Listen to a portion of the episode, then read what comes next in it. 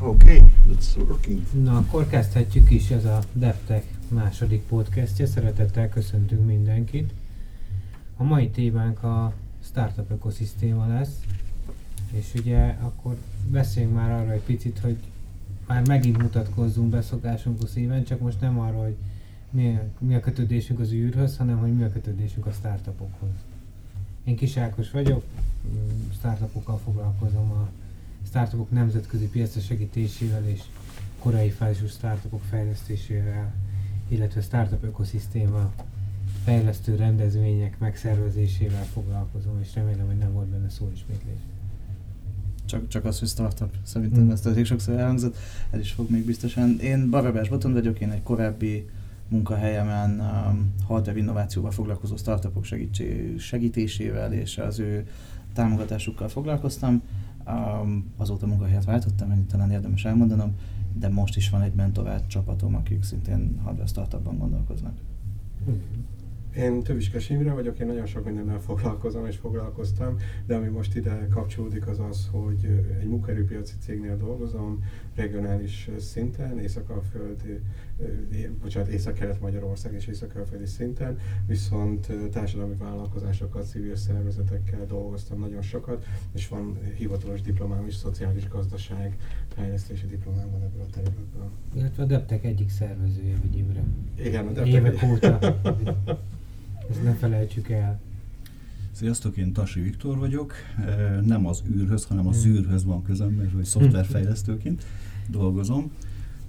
És emellett, hát gyakorlatilag 20 év vagyok ebben a szakmában, és alkalmazotti státusztól kezdve a cégvezetésen át az egyéni vállalkozásig gyakorlatilag minden területen dolgoztam, tehát mindenféle fajta pozícióban végeztem ezt a szakmát, illetve az Inpotnak az egyik régiós mentora vagyok.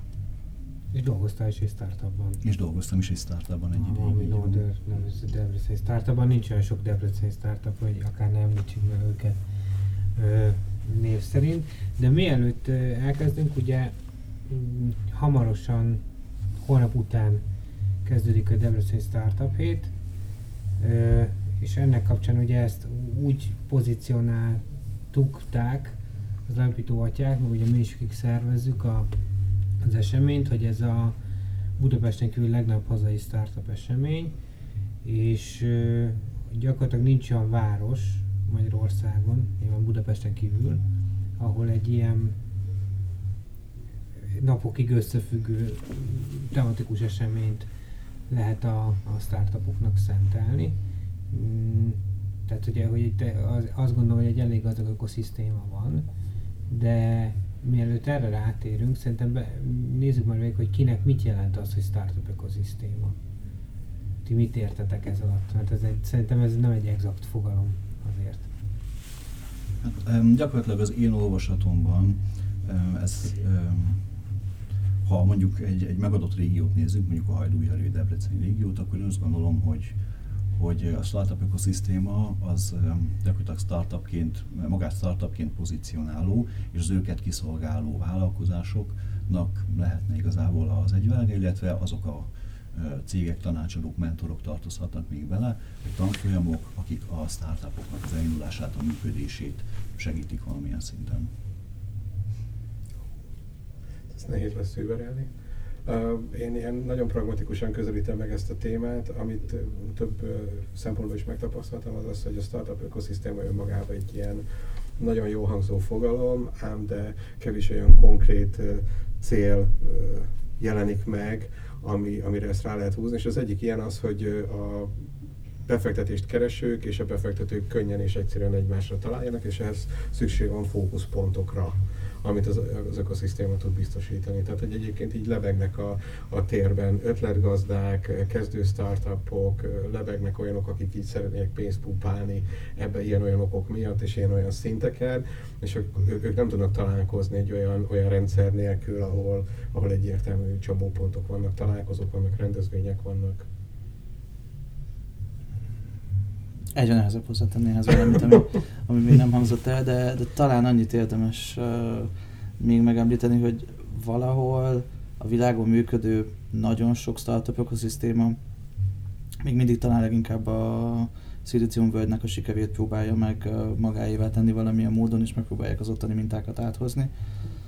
Ott is a...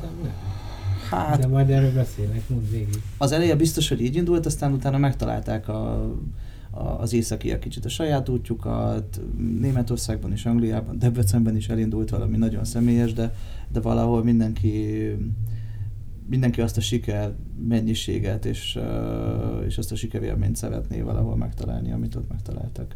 De mondd el, hogy szerinted miért nem, Ákos?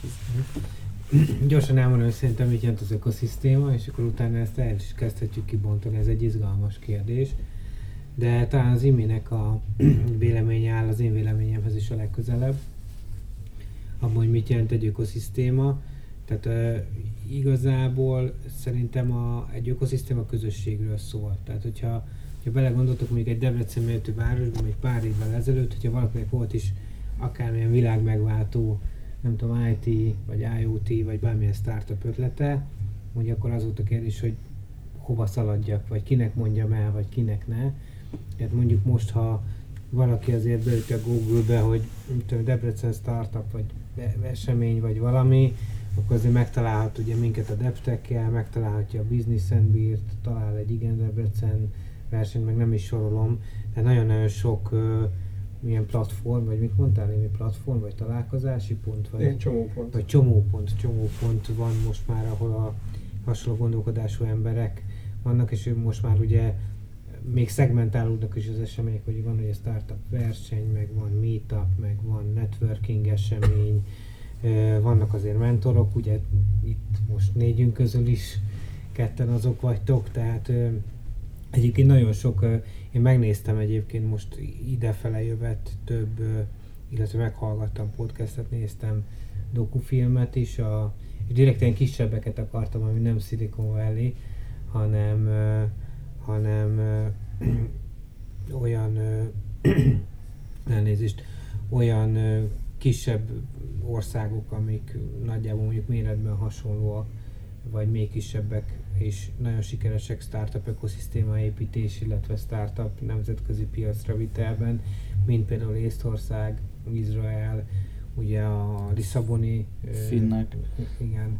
És ott mindig elmondták, hogy például nagyon fontos, mindenki kiemelt, hogy a mentorok nagyon fontosak, hogy legyenek mentorok egy ökoszisztémában, ezt egy ilyen alappontként, és sehol nem hangzott el az, hogy az amerikai nyugati parti mintát másolnák. Szerintem már ugye annyi idő eltelt, hogy rájöttek, hogy itt máshol egyszerűen már kulturális, meg minden különbség miatt szerintem mindenki megtalálta a saját útját. Az viszont igaz, hogy mindenki leginkább az amerikai piacra akar betörni, és az amerikai befektetők is elkezdtek Európa felé nézelődni. Ez mondjuk tény. Nem is feltétlenül a működési módját akarják szerintem a Silicon Valley-nek lemásolni, bár néha talán igen, hanem sokkal inkább azt a nagyon központosított, földrajzilag nagyon jól behatárolt régiót, amiből annyira nagyon sok pénz, és annyira nagyon sok siker, és annyira nagyon sok a világot megváltoztató, meg az életünket megváltoztató cég jön. Ugye, ott egy Facebook, egy Google, gyakorlatilag egy néhány utcányiban vannak egymástól. És még az Uber is ott. Még az Uber is ott, átletlen Uberrel. Meg a strukturális másolások egy kicsit hasonlóak, hogy amikor egy cég úgy dönt, hogy akkor legyünk olyan lazák és olyan innovatívak, mint a Google, akkor az első az, hogy vesznek babzsákfoteleket, meg csacsóasztalt. Tehát, hogy azért a szociológia egy komoly tudomány, tehát, hogy azért csak másolódnak, tehát a minták azok másolódnak, tehát hogyha valamiből egyszer már van egy, akkor a többiek, akik utána csinálják, azért egy kicsit azért átvesznek olyan allűröket, vagy viselkedés mintákat. Igen, éppen ezt szerintem talán az egyik problémája a dolognak, hogy általában, amikor átvesznek egy mintát, akkor kiemelnek belőle egy-egy olyan részt, ami számukra valamilyen oknál fogva szimpatikus, és nem feltétlenül értik a mögötte lévő mechanizmust, csak úgy gondolják, hogy mivel az hozzájárult a sikerhez, ez náluk is hozzá fog járulni a sikerhez, anélkül, hogy azokat a mintákat adaptálnák. Tehát például a babzsákfoteles csúcsóasztalos dolog, ez egy nagyon-nagyon jó példa arra, viszont sokszor olyan környezetbe helyezik el, hogy éppen nem annyira vevők rá, vagy olyan módon helyezik el, hogy azok végül is nem használhatóak, ilyet is láttam már. Vagy lehetne például nem is tudom, ingyen kávé, ingyen gyümölcs, ingyen ez az. Van, ahol működik, van, ahol nem. Van, ahol hozzájárul a sikerhez, van, ahol nem. És azt ugyanígy más területeken is, munkaszervezésben, pénzügyi tudatosságban is megtörténik ez, hogy egy-egy részt átvesznek, és utána vagy jön a siker, hogy jól adaptálják a saját cégben, vagy ha nem történik meg, nem jól adaptálják, akkor pedig a cégnek vagy komoly problémát okoz, vagy akár a munkásához is hozzájárulhat, mert erre is volt már, vagy láttam már igazából példát.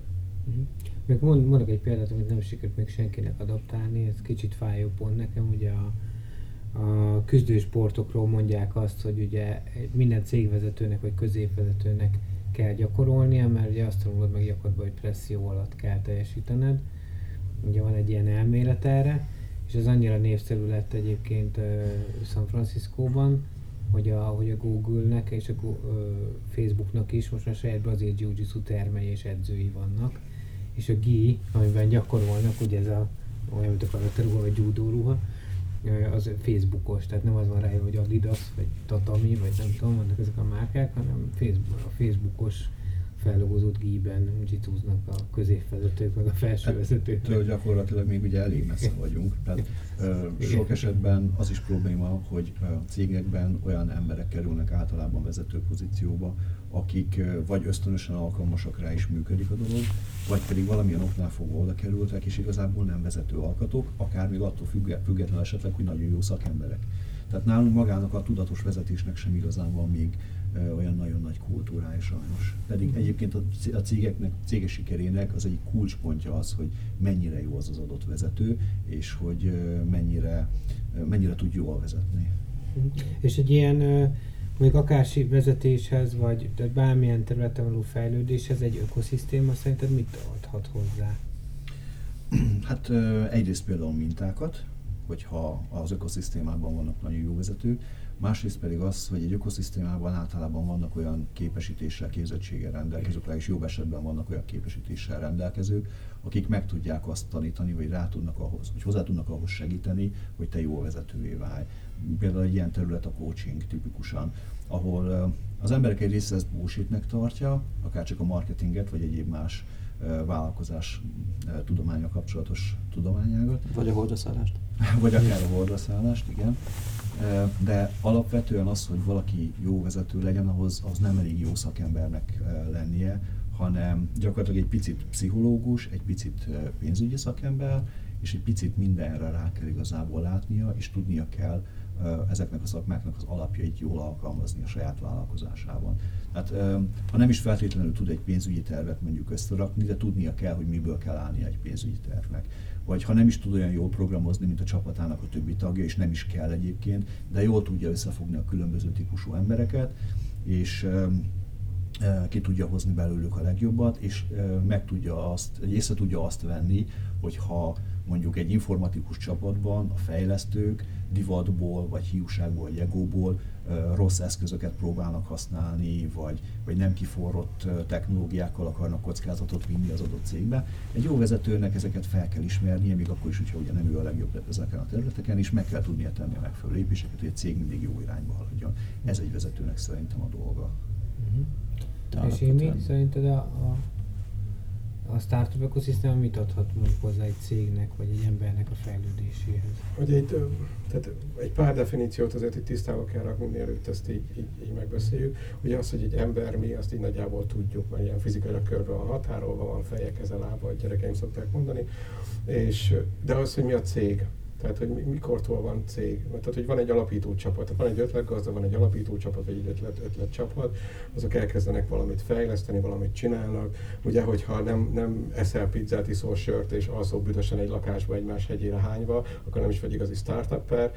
Tehát, hogy ez is egy ilyen tipik kép, ami így van róla, de hogy mikortól lesz ez cég, és amit Viktor is mondott, hogy megjelennek azok vagy akár te is, Boti, hogy mentorok, szakemberek, akik kiszolgálják ezt a szektort, és akkor, hogy mikor mikor kezded ezeket bevonni, mikor mondod azt, hogy oké, rendben, én vagyok az ötletgazda, én vagyok a csoportnak a szellemi vezetője, én vagyok a cég arca, én vagyok az Elon Musk, de hogy kellene egy jogász, aki én nem vagyok, kellene egy olyan pénzügyi szakember, akármennyire rálátok én a pénzügyekre alapszinten, de kéne egy ténylegesen pénzügyes. Tehát mikor válik ez ténylegesen céggé?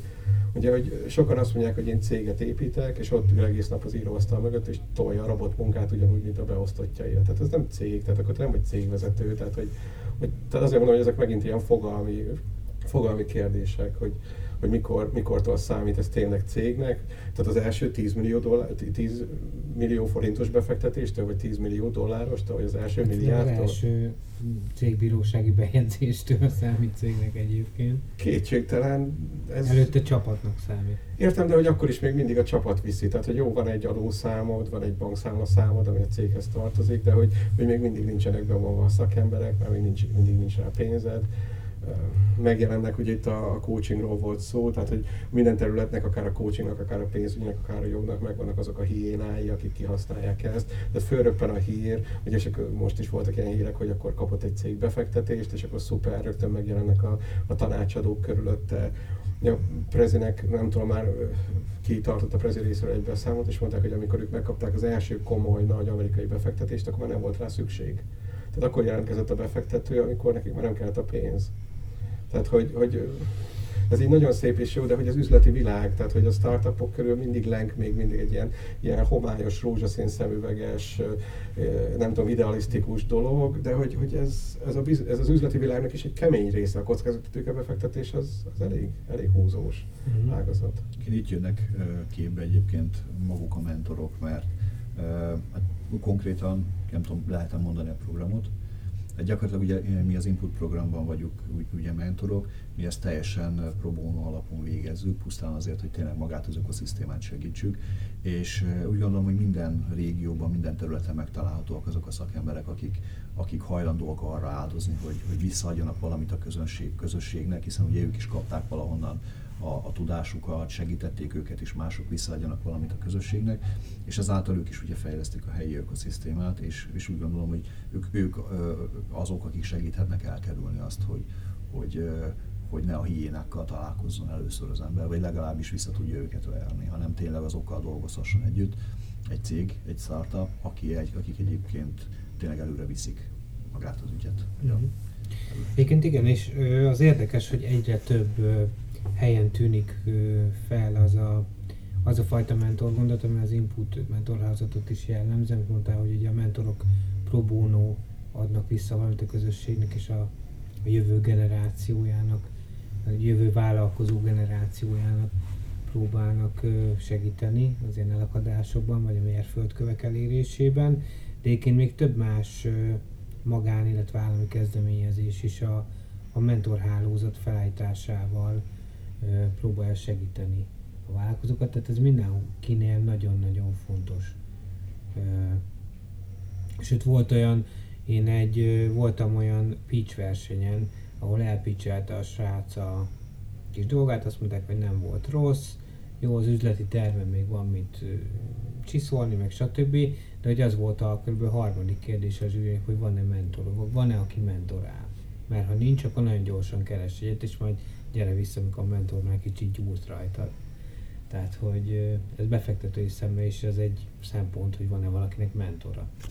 De eleve, hogy mi a ökoszisztéma mögötti háttér, tehát hogy befektetők legyenek, tehát hogy a startup ökoszisztéma menjen alapba az irányba, hogy akkor befektetőket tudjunk mozgósítani, idehozni, megmutatni nekik a tehetséges csapatokat, jó ötleteket, jól elindult folyamatokat, vagy arra induljon el, hogy akkor mindenki találja föl magát, és akkor próbáljon meg a saját bevételeiből, vagy tényleg a pici induló tőkéjéből kialakítani egy olyan rendszert. Igen, ezt egy picit óvatosan kell kezelni amúgy, mert tehát a befektető keresés, ez könnyen lehet olyan, mint például az, hogy pályázatra várunk, és akkor addig nem lépünk semmit, amíg nem látjuk, hogy van-e befektető. Tehát, tartottam annak idején egy előadást marketing témában, ahol beszélgettem utána nagyon tehetségesnek tűnő emberkékkel, akik szerettek volna céget indítani, és az egyetlen akadály, amit felsoroltak, hogy miért nem léptek még előre, az, hogy nem jött ki olyan pályázat, amiben el tud indulni. Pedig, ahogy Bajár Gábor is mondta, és ez nekem nagyon tetszik ez a mondat, hogy a pályázat az gyakorlatilag olyan cégek számára, mint a drog. könnyű pénzre könnyű rászokni, és utána nagyon nehéz lejönni róla, és nagyon nehéz utána a piacról érvényesülni. Tehát ha valaki elmegy abba az irányba, hogy ezekre gyúr rá, akkor ő jó eséllyel, sőt szinte biztosra kimerem jelenteni, hogy nem lesz piacképes hosszú távon. Tehát ahhoz, hogy te sikeres legyél, először neked kell jónak lenni, és utána, hogyha jönnek a befektetők, az egy nagyon jó dolog, de ha el tudod érni a sikeredet egyedül, az még jobb. Tehát igazából a lényeg az az lenne, hogy te el tudj indulni a piacon, és meglegyen az az irány, ami azt sejteti, hogy te sikeres leszel. És minden más, ami ezen felül van, az egy szerencsés plusz.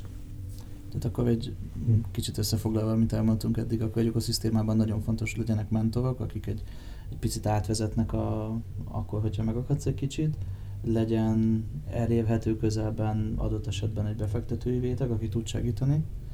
Szerintem nagyon fontos, hogy legyenek hasonló helyzetben lévő emberek, akik ugyanúgy pont egy jó ötletük van, vagy ugyanúgy pont keresnek 3-4 embert, vagy ugyanúgy csapatot építenek, mert ez az egymástól tanulás, ez szerintem egy nagyon fontos része ennek. Mi kell még? Helyek. Közösségi tér? Hát fizikailag is, tehát hogy a BM-én indult el egy ilyen folyamat pár évvel ezelőtt, hogy kialakítottak egy olyan teret, ahol maguk a startupok fizikailag helyet foglalhatnak, és óriási sikerek születtek belőle. De a Miskolci Egyetemen is van egy ilyen tér, ahol egy kis hinta, meg babzsák, meg... Igen, a nemzetközi példákon is, igen, ott is mindig a tér jelenik meg először, tehát mindig, ugye persze hát eleve jobban fotózható egy tér, mint mondjuk egy befektetői struktúra, de hogy ezek a terek és ezekhez kapcsolódó rendezvények. Tehát, hogy én is voltam mondjuk itt Debrecenben, is van most már 2 közösségi munkatér is. Én Bécsben voltam pár éve egy helyen, és akkor gondoltam, hogy így besétálok, és akkor körülnézek, ahogy itt már megszoktam. És így mondták, hogy nem, majd csütörtökön a fogadói napon jöhetek, amikor lesz idejük arra, hogy velem beszélgessenek, mert hogy annyira pörög ez az egész, hogy... De Ákos, neked is volt egy ilyen londoni példád. Igen, egyébként igen, én nagyon-nagyon örültem annak, amikor ugye a Debrecen Hub megnyílt, ugye most az első közösségi tér Debrecenben, meg ugye mi Imivel ketten azért ott voltunk bérlők is, meg ilyen alkalmasra kivettük. Utána megnyílt ugye az exponenciál, ami ugye azért azt mondhatjuk, hogy budapesti viszonylag is elmenne az iroda. Tehát, és ezt nem mi mondjuk, hanem akik mondjuk Budapestről vagy külföldről akár átutazóban az irodát már igénybe vették. De nekem az, hogy a coworking az mi mindent adhat, az ugye itt ezeken a helyeken kezdtük megtapasztalni, nyilván jártunk Pesten is így az Impact Hubban, meg itt-ott egy-két helyen, de amikor elmentem Londonba, és ugye egy konferenciára mentek, és mondták, hogy a WeWork nevű coworkingben lesz a ilyen nyitó parti. A konferencia előtt ilyen bemelegítős koktélozós, hú de jó. Hát adtak egy címet, hogy itt van, szépen elmetróztunk a kollégámmal, óriási betűkkel kioltva, hogy WeWork, és akkor másnap pedig bementem a konferenciára, és ott volt egy WeWorkös ilyen pavilon, ugye ingyen pólót osztogattak, tehát magyar gyerek vagyok, minden kell, ami ingyen van, ezért odamentem a pólóért, és akkor mondtam nekik, hogy hát én voltam tegnap az irodátokban, és kérdeztem, hogy melyikbe? És akkor mondom, hogy mi az, hogy melyikbe? Mutattam a hölgynek a címet, hogy ebben jó, mert van ott Londonban vagy 5 vagy 10, vagy nem tudom mennyi WeWork. Ja, mondom, és hogy ez pontosan mi is, mert hogy ők arra építették rá az üzletpolitikájukat, hogy képzeljétek el, hogy a WeWork az egy olyan coworking office ilyen hálózat, vagy networking, ami gyakorlatilag minden kontinensen van, bőven 100 fölötti irodájuk van, tehát San Franciscótól Szingapúrig, és hogy mindenhol megkapod ugyanazt a networköt, ugyanazt a olyan, mint a McDonald's, hogy ugyanazt a hamburgert kapod mindenhol, tehát hogy a WeWork irodába is tudod, hogyha a Szingapúrból átmész a, nem tudom, Londoniba, akkor ugyanúgy jó lesz a wifi, jó lesz a kávé, ugyanúgy udvarias lesz a recepciós kislány, és minden tök jó lesz. És ugye erre egyébként, hogy mondom, hogy 100 vagy 200, nem tudom, tehát már nem emlékszem a számokra, pedig egy ideig fügtem a honlapjukat, de hogy nagyon komoly számokkal dolgoznak, hogy hány férőhely, hány iroda, hány bérelt szék, hány rendezvény, hány network kapcsolat, tehát csak bemész egy bármelyik WeWork irodába. Még ezt csak azért mondom, mert hogy az övékét tudom, vagy az övékét tapasztaltam így meg, biztos, hogy más cégek is működnek hasonló kontextusban, és kapsz egy világnetworköt gyakorlatilag. És ezért fontosak szerintem a közösségi terek. San Francisco-ról jutott eszembe, hogy ott például a startup ökoszisztémának például még a mosoldaszolgálat is a része. Tehát, hogy annyira értik azt, hogy az idő mennyire drága egy embereknek, hogy meg lehet rendelni azt a szolgáltatást, hogy bemennek hozzád, összeszedik például a szennyes ruháidat, visszahozzák kivasalva, beakasztva a szekrényedből, hogy neked még ezzel se kelljen gyakorlatilag foglalkozzon. Maga az ökoszisztéma egy kapcsolódási pont, tehát hogyha most valaki valahonnan megérkezne Debrecen és azt mondaná, hogy engem érdekel az itteni startup világ. Ugye Ákossal nekünk volt egy ilyen elborult ötletünk egy pár évvel ezelőtt, hogy nyakunkba vesszük Európát egy GoPro kamerával, megjelenünk valami városba, berújjuk az ajtót, és mondjuk, na akkor hol vannak a startuperek, és akkor elmegyünk mindenkivel sörözni, meg beszélgetni, és akkor csinálunk egy ilyen felvételsorozatot, és akkor ott szembesültünk az első problémával, hogy oké, de kire rúgjuk rá az első ajtót, mert utána ő majd vissza a második emberhez, a harmadikhoz, a negyedikhez, hogy hol tudjuk megfogni, és így az ökoszisztéma az a jó, mint a pókháló, hogy bemész, bárhol beleragadsz, akkor utána ők visznek tovább, és tudják a kapcsolódási pontokat, és tudják, hogy... Hát ez a jó, ezek a jó ökoszisztémák, ahol pókhálóként beleragadsz, biztos van olyan, ahol nem olyan jó egyébként. De még azt vissza kell térnem, hogy ezt muszáj megemlítenem a Szegeden egy nagyon kedves kezdeményezést a szívemnek. Ugye azt tudtátok, hogy ott van Európában egy egyedülálló coworking, aminek ma van az első születésnapi bulija egyébként. Én tudom, most, de én sem bemaradok. Most lehet, hogy ott is lehetnénk. Meg odaérünk. Ja igen, lehet, hogy még felvétel után beugrunk a kocsiba és elindulunk. Szóval ott van a Door Office, ami amit a melyik rend? Karmarita. Hát a Karmarita rendnek a kolostorában van berendezve a Tisza parton gyakorlatilag egy templom mellett. És ez az első kolostor coworking Európa szerte. És egyébként az irodának a belső dizájnját egy olyan a Mátyás atya készítette, vagy Mátyás barát, vagy nem is tudom, hogy mik a megszólítások, aki designer és pap. Igen. Véleszerűen sámán. Tehát Magyarországon nincsenek ilyen nagy hálózatok, mint a WeWork, viszont vannak nagyon unikális közösségi terek a startup területen. Igen, de ez is egy jó dolog. Tehát, mert most otthon nem kapsz levegőt. Összeszedem magam mindenedben. Igen, mondjuk ez szerintem ő szeretne hozzászólni ehhez. Nem tudok mit hozzátenni, ez annyira szép kevek gondolat volt. Mátyás atya, ugye innen is gratulálok neki, akkor ez szuper. Az egyháznak vannak ilyen hálózatos gyökerei már korábban. Igen. Egész nagy cég. Igen. Kicsit ilyen globálisan működnek, tudod. Tehát ez az ökoszisztéma az olyan, mint és elnézést, hogy a saját szakmámból idézek, mint a HR generalista, hogy így mindenki azt hiszi, hogy ő tudja, hogy mit jelent a HR generalista, de eddig hány cégnél voltam, mindenütt más csináltak a HR generalisták. És egy kicsit ez az ökoszisztéma is ilyen, nem? Hogy így mikor kimondjuk a szót, akkor mindenki azt gondolja, hogy az, amit én gondolok róla természetesen.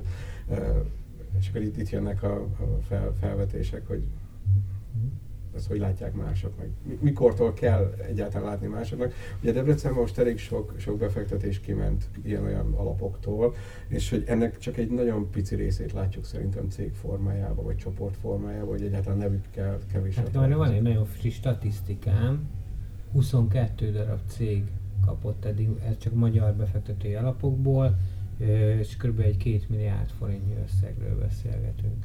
És ebből szerinted így mennyit látunk? Mert az, hogy én nem látom, az egy dolog, de hogy mondjuk, mi az, amit így tényleg nem látszik ezek közül? Hát én mondjuk, én nagyjából mondjuk a felét azt gondolom, hogy látom a munkám során ezeknek a cégeknek.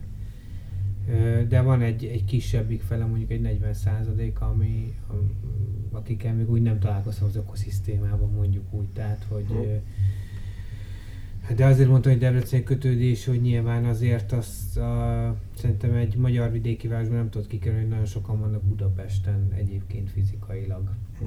És mondjuk csak papíron vannak egy vidéki városban.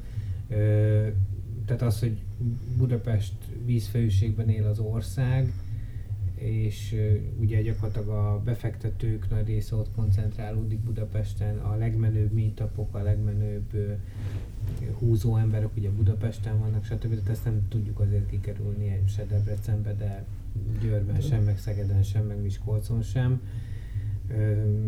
Ebben a témában zajlott az egyik kedvenc internetes vitám, ez arról szólt, hogy valaki a debreceni ökoszisztémából megpedzelte azt, hogy lehetnének egy kicsit hamarabb a budapesti rendezvények, kezdődhetnének egy kicsit korábbi napszakban, hogy ő még hazaérjen éjfél előtt, és akkor erre valaki elég paprikás hangon visszaválaszolt, hogy hát akkor nem kell jönni, és erre az illető mondta, hogy hát nézd, tesa, itt Debrecenben van egy reptér, innen London körülbelül ugyanolyan messze van, mint ti, és ha már úgyis ott kell aludnom, akkor inkább Londonba megyek.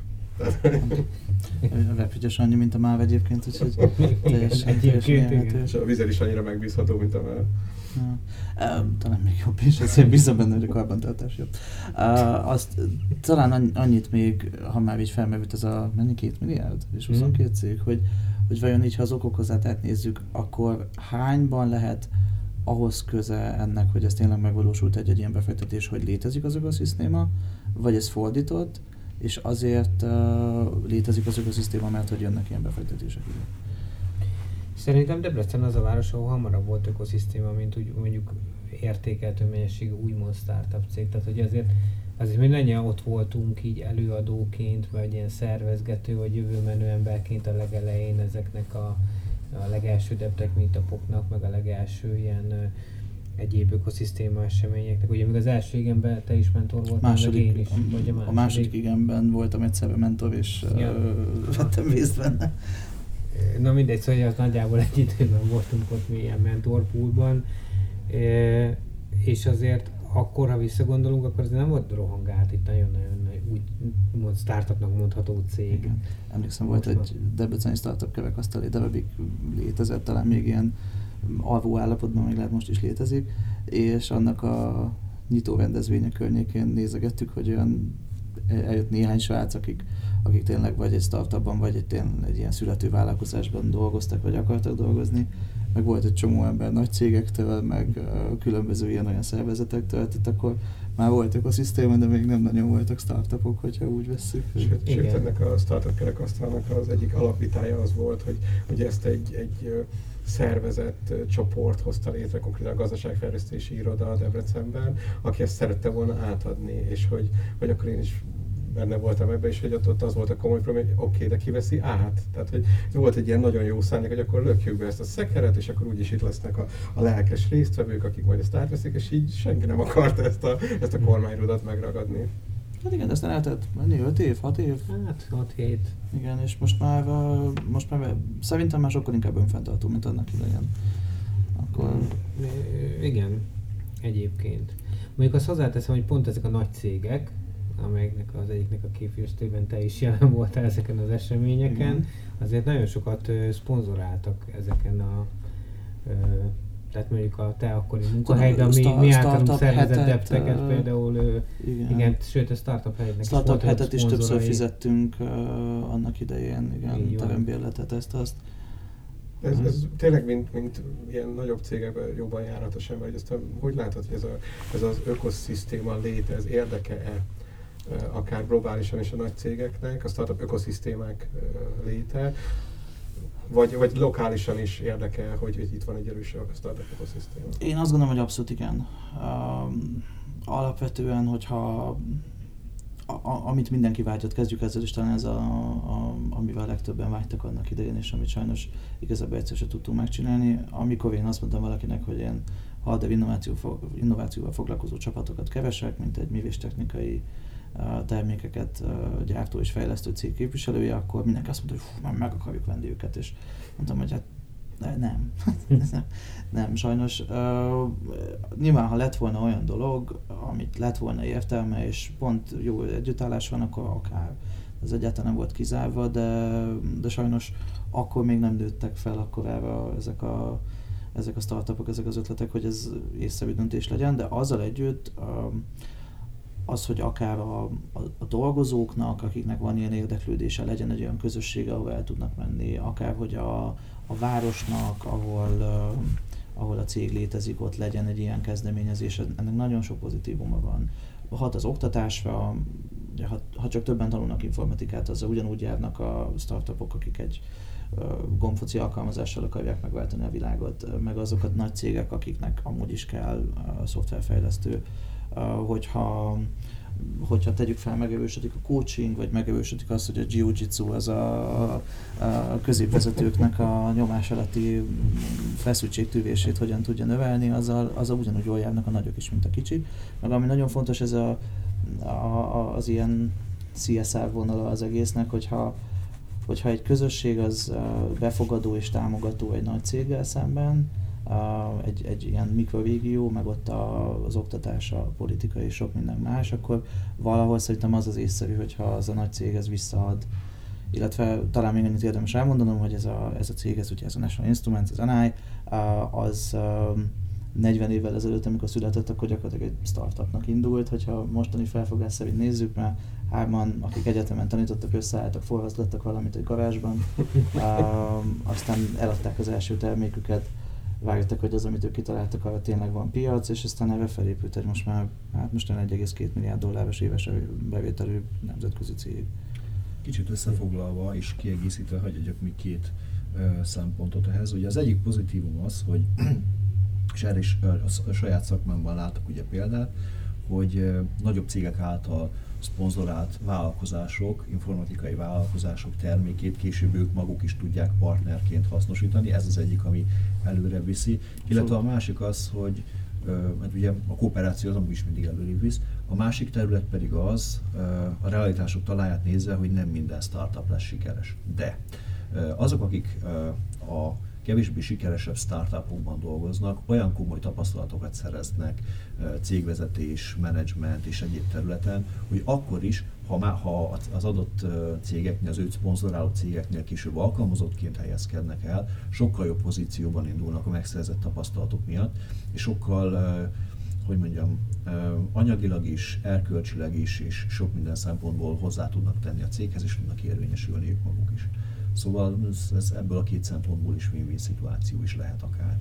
Meg hát ugye nem mindenki alkalmas mentálisan arra, hogy ő startupper legyen, mert azért ez egy nagyon masszív nyomással jár. És láttam arra is példát, hogy olyan emberek kezdtek el startupot indítani, akik amúgy a stresszt nem annyira jól tűrik, pedig nagyon-nagyon jó szakemberek, de az, amivel ez jár, és startupnak a beindítása jár, ők, mint szakemberek, a szakember részük háttérbe szorul, és ez ugye nyilván, ha nem tetszik neki, akkor nem fogja azt vinni, és nem fogja a lelkesedésre tovább vinni, de maga az a tapasztalat, amit megszerez, őt értékesebb, jobb pozícióból induló emberként, tehát jobb pozícióban fog indulni, hogyha egy állásra jelentkezik. Abszolút, abszolút.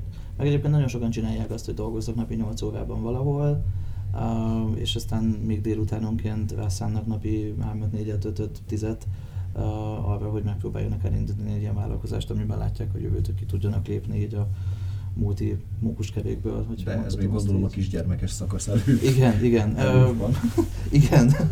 Vagy már a nagygyermekes szakasz. Úgyhogy szerintem mind a négyöknek vagy gyereke, ezt így el sem tudnák képzelni, de előtte igen, abszolút.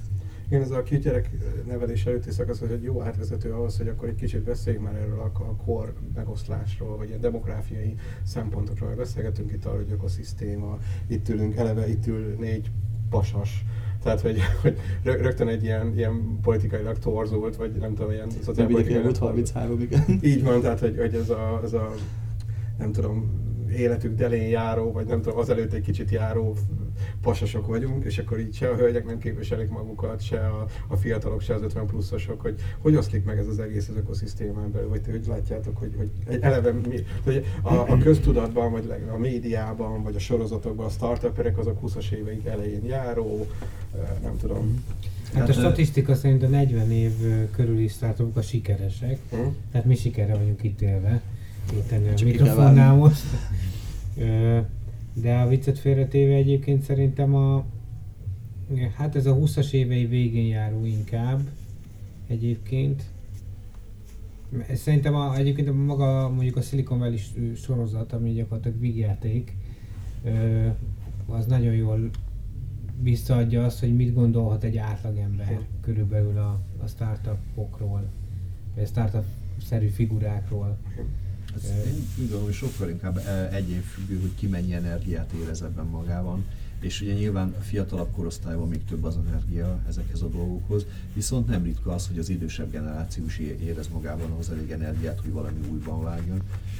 Az egyik 3 betűs élelmiszeripari vagy mondhatnám így másokat ellátó cég, most nem reklámozok őket, az ő tulajdonosa, aki is bajszos emberke, a csirkék és a többi, tehát ő az 50-es évei után kezdte el egyáltalán a saját kis vállalkozását, akkor, amikor még a startup mint kifejezés nem létezett, de gyakorlatilag minden, amivel a startupokat le lehet írni, az mindegyik igaz volt rá, hogy ő ezt elkezdte. Szóval az abszolút nem korfüggő, hanem inkább energiafüggő, hogy ki mennyire érez magában affinitást, energiát ahhoz, hogy elkezdjen valami újat, és azt végig is vigye. Meg hogyha a startupnak azt a vetületét nézzük, hogy ők el akarnak jutni a világpiacra, és az egész világ működését akarják egy picit befolyásolni, azért ezeknek nagy része valamennyivel modern technológiákhoz kapcsolódik, és attól függ, hogy éppen milyen technológiáról beszélünk, van, amit a fiatalabbak egyszerűen azért, mert abban nőnek bele, vagy abban születnek bele lassan, könnyebben érzik magukénak, vagy könnyebben kezdik el alkalmazni. Én egyébként érdekes módon találkoztam 18-19 évesekkel is, akiknek volt olyan ötletük, amin akár egy darabig gondolkoztunk együtt, vagy segítettem nekik egy következő lépésig eljutni, de találkoztam ilyen 40-50 évesekkel is, akik nem feltétlenül értették a teljesen high-tech technológiát, és nem feltétlenül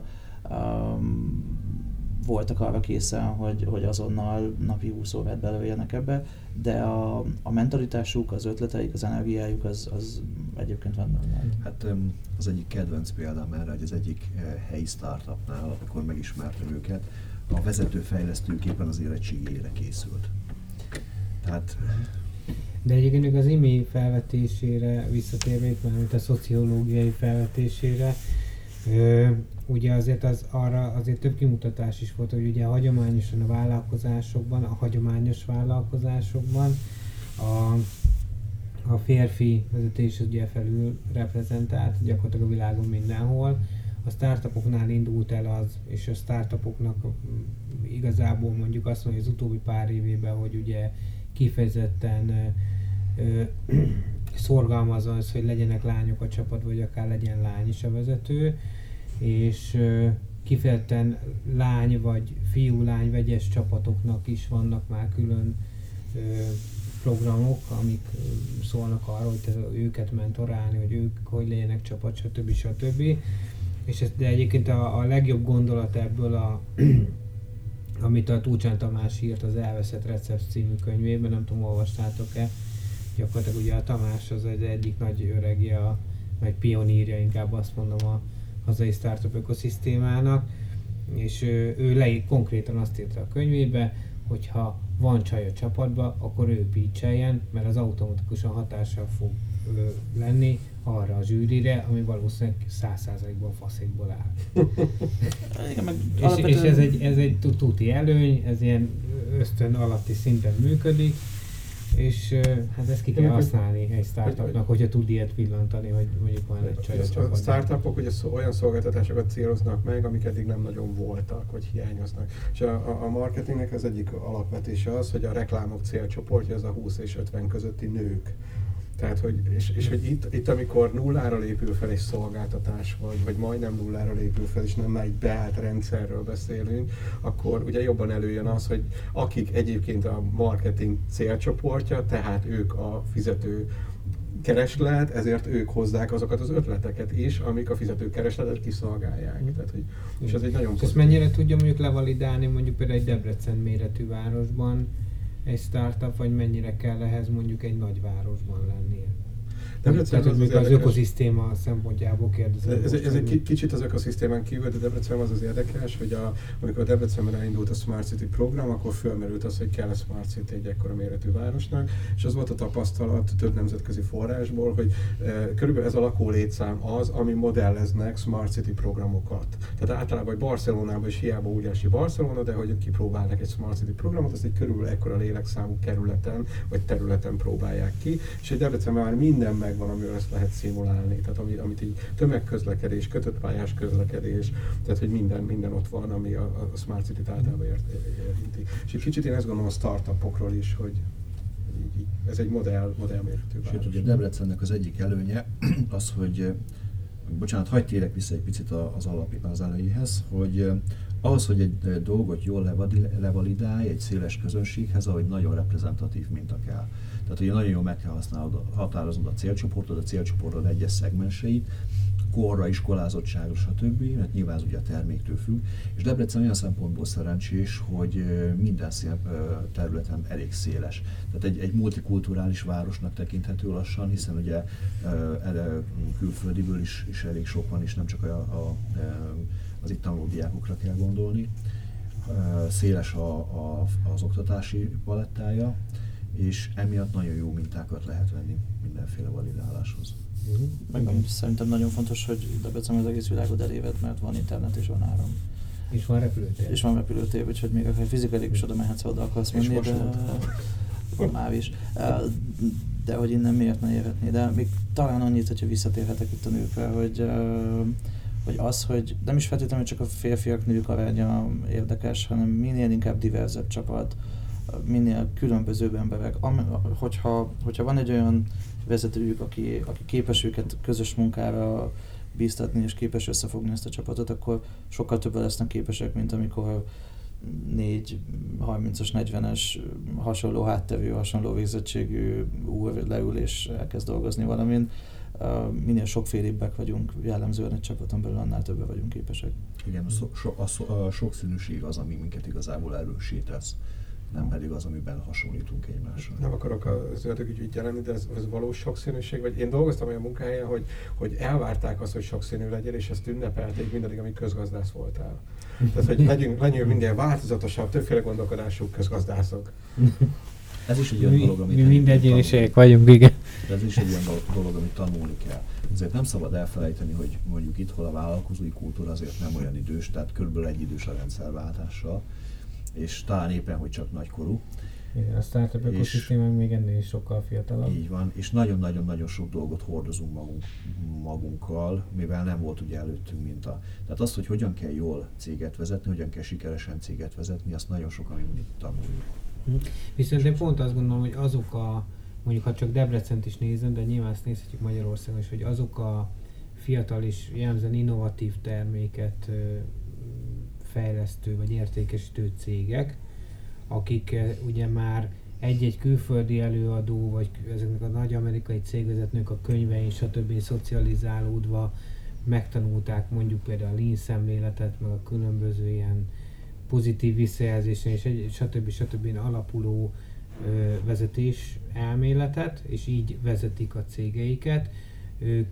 Ők nekik megvan az első generáció, akiknek már alkalmazottaik is vannak, mert már nőttek adott esetben akkorára, és egész jó mintát mutatnak már az utánuk következő generációnak, nyilván mert ezeken a platformokon, amit most mi startup ökoszisztémának, vagy hogy is mondtad, mi csomópont, ezt meg fogom jegyezni az adás végére, és külön nagyon tetszik. Ezekben a csomópontokban ugye ezek találkoznak egymással, és most már ugye még az idősebb generáció tagja is próbálják keresni a kapcsolatot, én azt veszem észre. Tehát azért ez begyűrűzött pont a startupoknak köszönhetően, és annak az ökoszisztémának köszönhetően, ahol ugye ezek így hallatták a hangjukat, hogy mi így van, itt vagyunk, így csináljuk, stb. Viszont már nagyon jól elbeszélgettük az időt, ugye egy órás adásidőre számítottunk, úgyhogy beszéljünk egy picit arról, hogy mi az, ami hiányzik még nektek mondjuk a debreceni ökoszisztémából. Ugye itt beszéltünk a csomópontokról, beszéltünk a fizikai terekről, ugye nekünk van coworkingünk is már, beszéltünk a mentorokról, beszéltünk ugye ezzel a viselkedés mintákról, beszéltünk a demográfiai dolgokról, validálásról, de mi az, ami még hiányozza nektek az ökoszisztémából? Én leginkább a médiát hiányolom. Mert bármilyen jól is megy, vagy jól is halad ez a dolog, valahogy nem jut el igazából olyan széles körhöz szerintem, mint amennyire kellene. Mert ahogy egy vállalkozó ismerősöm mondta, a siker az unalmas, és ezért a média nem szeret annyira vele foglalkozni, hiszen a sikeres ember, ő megcsinált valamit, és akkor mindenki azt látja kívülről, hogy hát ez jó, milyen jól működik, szuper. Nem tudnak bele olyan drámát vinni, mint mondjuk mint mondjuk azt, amilyen drámát egyébként mondjuk elvárnak a médiától, mint ilyet. És ezért nagyon nehéz beszámolni egy sikeres vállalkozásról úgy, hogy az nyomot hagyjon az emberekben. És amúgy nagyon kevés rendezvényen látom jelen, keveset írnak róla. Szerintem többre lenne szükség. Tehát ez egy nagyon jó példa, hogy az Alföld TV például a Business and Beer-t például közvetíti, és 3 éve voltam egy bizniszen bírani, és azóta is anyukám mindig mondja, mert megmondta a szomszédom, hogy voltál tévében. Már megint nem akarom mondani, hogy egyszer voltam abban a tévében, és azt ismétlik folyamatosan. Elköszönöm, hogy örökké állás leszek, Jövöltös Laci, hogy meghívott erre, nagyon jó emlékű műsor volt, az tény, de igen, zárójelben zárva. És szóval sokkal több média jelenlétre, médiumnak a jelenlétre lenne szükség amúgy. Viktornak a felvetéseit mindig annyira jól lehet kiegészíteni, és mindig olyan okosan lehet utána beszélni, hogy megad egy ilyen jó alaphangot, hogy én beszélgettem most, az NI-nak volt ilyen 10 éves LEGO Mentor Robot Program konferenciája, és ott egy Maker Space Fab Lab vezetővel beszélgettem, és mondtam, hogy hát nekem volt egy korábbi ötletem, a Zsigó Zsolt mérnöktanára a Nyíregyház, egy olyan Fab Lab kellene, ahol ilyen marketing Fab Lab is van, tehát hogy a ténylegesen hardware-t szerkesztő emberek mellett ott vannak a marketingesek is, akik új marketing ötleteket próbálnak ki, és mondja, hogy Imre, másként nem is lehet csinálni.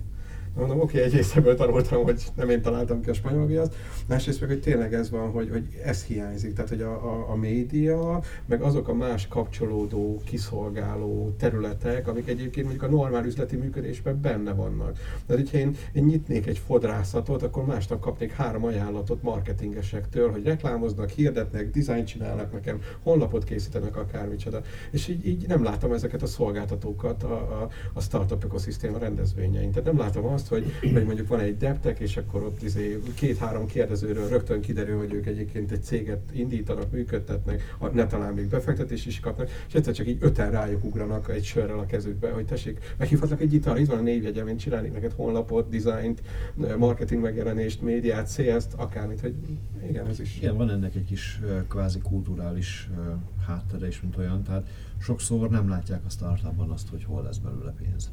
Ezek a kiszolgálók, és nem is annyira mozdulnak rá, csak amikor már valamilyen oknál fogva publicitást kap egy startup, akkor abból érezhető, hogy van már valamilyen potenciális iránya, hogy sikernének ma valamilyen iránya. De az, amit az Évi mondott az elején, hogy ugye akkor jött a befektető, mikor már híresek lettünk lezinél. Mennyit mondtál, Ákos, hogy mennyi, meg 2 milliárd, hogy ebből mennyinek van publicitása, tehát ebből mekkora összegnek van? Én tudom, hogy 2-3 cikk megjelent, 2-3 befektetésről, de hogy szerintem az ők a felét se éri. Reagálok majd, csak megvárom, hogy Botond mondjon erre valamit, hogy neki mi hiányzik az ökoszisztémából. Ja, még annyit akartam csak hozzátenni, hogy egyébként ez sem új keletű dolog. Tehát én emlékszem azt, amikor a 2000-es évek környékén mi informatikai vállalkozást indítottunk Nyíregyházán, tehát üzletet nyitottunk konkrétan. Az elsők, akik megkerestek, nem a potenciális vásárlók voltak, hanem a hirdetést disztribútorok, illetőkkel hirdetési disztribútorok. Tehát, hogy ez azóta is ezen gondolkozom, hogy vajon a média változott meg ennyivel, vagy tényleg csak az van, hogy ha valami jól megy, akkor nem akarnak beszélni. Én azt gondolom egyébként, hogy ami hiányzik, az az idő. Tehát, hogyha megnézed azt, hogy ez hol volt 5 évvel ezelőtt, meg hol van most, akkor nagyon sok minden változott, és sokkal érettebb gondolkodású emberekkel lehet beszélgetni ebben a témában. Én hiszek benne, hogy eltelik még 5 év, akkor még érettebb lesz az átlag. Aztán remélhetőleg előbb vagy utóbb megjön a média. Anno volt szó egy ilyen Debrecen startup blogról, vagy valami hasonlóval, lehet, hogy most ezt valaki hallgatja és kedve van hozzá, akkor csináljon egy online felületet, amin lehet ebből az egész ökoszisztémáról beszélgetni, mert igény volna már. Podcast, igen. Hát akkor minden jótokra van egy jó hírem egyébként, mert ugye ezt azért meg kell említeni, hogy Jövöltös Laci barátunkat, aki szintén egy ilyen debreceni startup pionírőt megpróbáltuk meghívni a műsorba, csak sajnos nem ért rá, de ugye most szervez egy üzleti konferenciát, és ez ami teljesen profitorientált üzleti konferencia, és ez több helyen lejött a helyi médiában. Ugye most lesz a Startup Hét, ami ugye már 5. éves, és a Startup Hét azért már a legelejétől fogva azért átlépte a helyi médiának az inger küszöbét. Tehát ott helyszíni, tévériport, sajtótájékoztató lesz például külön hétfőn. Az igaz, hogy mondjuk a kisebb esemény, de ugye a Business and Beer is, amit mondtuk, hogy benne van már a médiában, az valóban igaz, hogy a sikert nehezebb eladni, mint a kudarcot vagy a bulvár, de azért el lehet adni. Tehát a Viktor feltésére most így ezt tudnám mondani, te mit mondtál, Imi? Az, hogy a külső szolgáltatók, tehát akik egyébként a normál vállalkozói szektorra szolgáltatnak, azok keressék, vagy vadásszák le itt a startupot is. Mert én pont azt látom, ugye régen a Deptechnél volt ez, illetve a Startup Hit kapcsán is, hogy azért ezek a fajta üzleti kapcsolatok elkezdtek alakulgatni, aztán kicsit átmentünk ilyen iskolásba, ezért egy kicsit a mi hibánk szervezőként, de aztán most megint ugye hagytunk teret ezeken az eseményeken, több szabad teret a szabad networkingnek, és azért ezek én úgy látom, hogy alakulgatnak. Illetve jönnek szolgáltatók, keresnek meg, hogy ők előadnának, illetve networkingelnének ezeken a meetupokon, illetve magán a startup héten is. Hát mondtuk, hogy hajrá, gyertek, és akkor lehet haladni. Amit Boti mondott, de mit is mondta? Az idő? Azt meg ki kell várni. Hát igen, az arra az idő, de szerintem szépen halad. Mondjuk egyébként erre van egy nagyon rossz példa, azt meg egy karatemester mondta egyébként, hogy amikor elkezdett karatét oktatni, és elkezdett hozzájárni 10 ember, akkor azt gondolta, hogy na majd eltelik, mint 5 év, mindenki barnaöves lesz, és akkor már milyen jókat fogunk bunyózni, most már mindenki fehéröves, nem szabad nagyot ütni neki, meg stb. És ugye lemorzsódott 10 ember, és megint elkezdett fehérövesekkel gyakorolni, és ezt csinálja 20 éve. Mondta, hogy mindig van annyi ember, akit tud oktatni, csak sose lesz az, hogy 20 feketőöves karaté. Valakit megütne most már Isten igazából. Igen, szóval, hogy... De azért reméljük, hogy... Hát igen, sajnos azért sokan elmentek, de hát ez egy természetes folyamat, és jönnek újak is. És hát ugye most azért csinálunk egyébként podcastot, hogy legyen marketing, illetve tartalom, így médiatartalom a helyi ökoszisztémából. Tehát te vagy az egyik ember, aki meghallgatta a saját felhívásodat, hogy csináljuk valamit. illetve ugye hát van a DEPTECH blog, amire ugye hát én szoktam nagy ritkán írni, meg Imi, de egyébként ti ketten is írhatok rá nyugodtan, mert illetve most kezdünk el ugye beidóítani egy ifjú csapatot, akik vállalták, hogy majd kicsit megdobják a cikkek számát. Tehát ez a debreceni startup blog az végül is azt gondolom, hogy a defteg.blog.hu lesz. Majd. Még most is az, csak ez az évi 2 cikk, amit megszűnünk Imivel, ez valóban nem annyira huszárosan vastag. Na, egy elköszönés, mert ugye van pár percünk, vagy egy záró gondolat mindenkitől. Nekem még a nemzetköziség hiányzik egy picit egyébként. Ez is egyébként talán. Illetve az angol nyelvnek, ugye a startup nyelve az angol, de pont a Startup Hit utolsó napja, az szeptember 27 azért lesz International Day. Angol nyelvű előadások, hogy egy kicsit elkezdjük ezt ellensúlyozni. Nemzetköziségnek ez a látható ökoszisztéma kell, tehát tényleg, hogy amikor valaki ránéz a térképre, vagy Debrecenre, vagy ránk googlizik, akkor legyen egy kritikus tömeg, tehát hogy már legyen egy sugárzó csomópont, ami így van. Igen, már a csomópont az jó, csak még nem sugárzik. Nekem az záró gondolatom, hogy én remélem, hogy nagyon sok kritikus gondolatot kapunk, tehát ilyen nagyon sok mondatomra éreztem, hogy erre én mit mondanék kritikának, és hogy az, hogyha így bejönnek ezek a gondolatok, akkor az jelenti, hogy van hallgatóságunk, és az már elért egy célt, az amit ezt csináltuk. Nagyon nehéz ezt hozzátenni, én arra gondoltam, hogy inkább egy üzenetet szeretnék megfogalmazni a startupoknak. 2 gondolatot, az egyik Ráló István barátomtól jött, ő nagyon szépen összefoglalt, hogy mi az, ami egy sikeres termékhez kell. 3-féleképpen lehet ugye sikeresnek lenni, hogy ha elsőként csinálsz valamit, ha másként csinálsz valamit, vagy ha jobban csinálsz valamit, mint mások. Ez az egyik.